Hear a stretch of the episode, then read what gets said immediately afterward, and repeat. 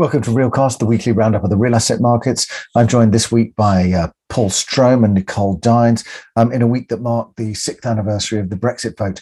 Um, let's start with you, Nicole. What have you been watching? Well, we Real Asset Media held a, a briefing in, in London, an in person briefing and outlook, uh, looking at prospects for the second half of the year.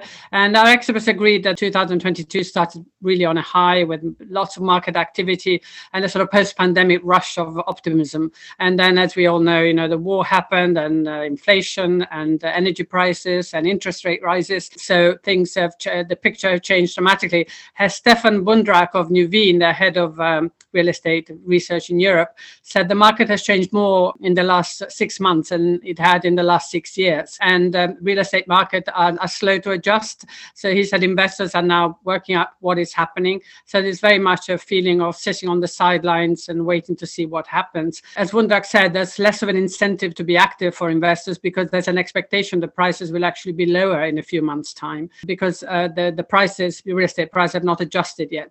So there's a bit of a lull in the market. That's the sh- on the on the negative side. And Wundrak said, but that you know it should be a good time to strengthen business relationships to sort of to be ready to pounce when the music starts playing again because everyone agreed that um, there's still a lot of capital out there uh, there's still a, a, lot of willingness for investors to invest in real estate so it's just a question of waiting when the right moment is. And Assem Al-Alami of Berlin Hyp said that investment activity will come back towards the end of the year. So, so the, the last quarter is, is expected to be, you know, hopefully as good as the first in this year. And there's agreement also among our experts that two sectors in particular, logistics and residential, are almost recession proof. They will continue to do well. They will continue to attract capital. And uh, residential in particular, because uh, they said there's such depth to the sector now. It has so many sub-segments that investors can pick and choose. You know, you get from build to rent to senior housing to student living. So um, a, a, big big range, a lot of opportunities uh, across Europe. So a difficult start to the year, difficult first six months, but a bit more optimism uh, for the second half of the year.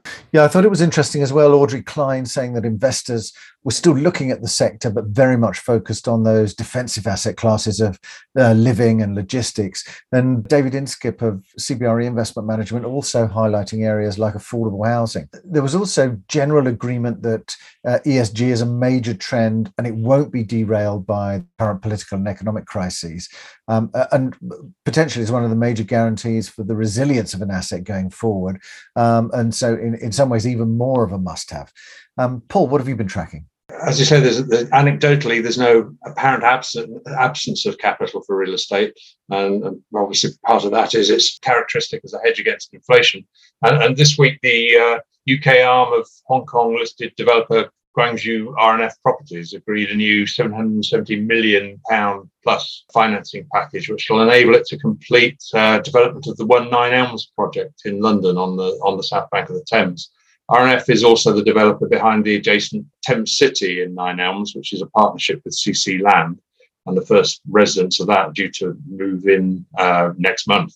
Um, One Nine Elms comprises two towers, a 57 story city tower where there's 330 odd uh, residential units, and those are for sale. And then the 42 story river tower, which will provide a five star Park Hyatt hotel and 103 um, Park Hyatt branded luxury apartments the development is up to shell and core stage uh, with fit out work to be to be carried out. And um, there was a pause in uh, construction earlier in the year. It was originally uh, scheduled for completion this year but lead contractor multiplex's new target date is is november uh, next year. The consortium of lenders putting up the finance package includes um, funds managed by apollo global management carlyle CrossTree Real Estate Partners and Precy Capital Partners. Guangzhou R&F Properties chairman Li Sze Lim said that under the current financing market backdrop, the deal is a testament to the quality of the development and he attributed it to the strength of the London residential and hotel market too.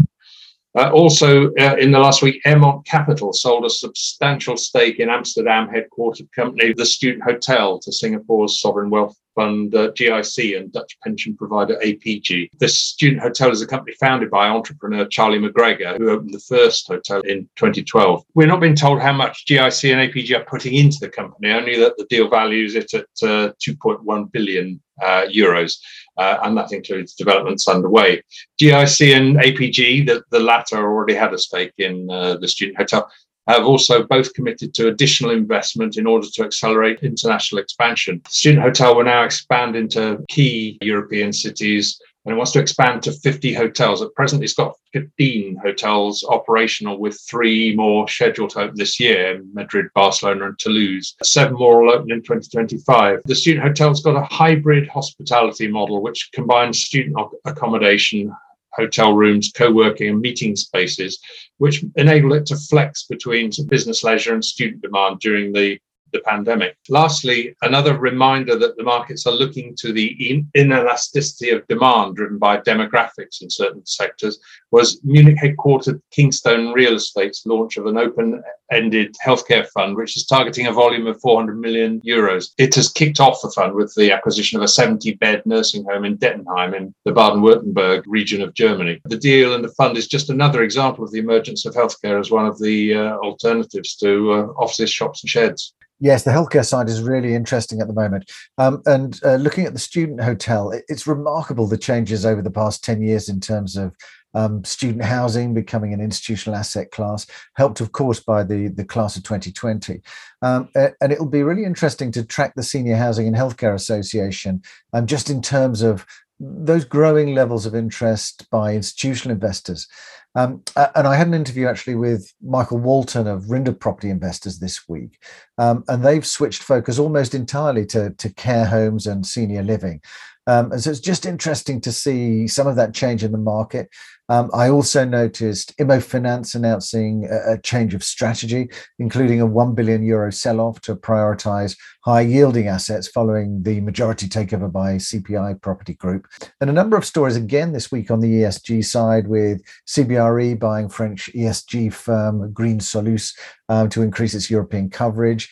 Um, and as well, of course, as last week's Crown Estate allocating a, a, billion to reach global net zero, we also saw companies like ECE planning to cut carbon um, with plans for photovoltaic panels on their centres.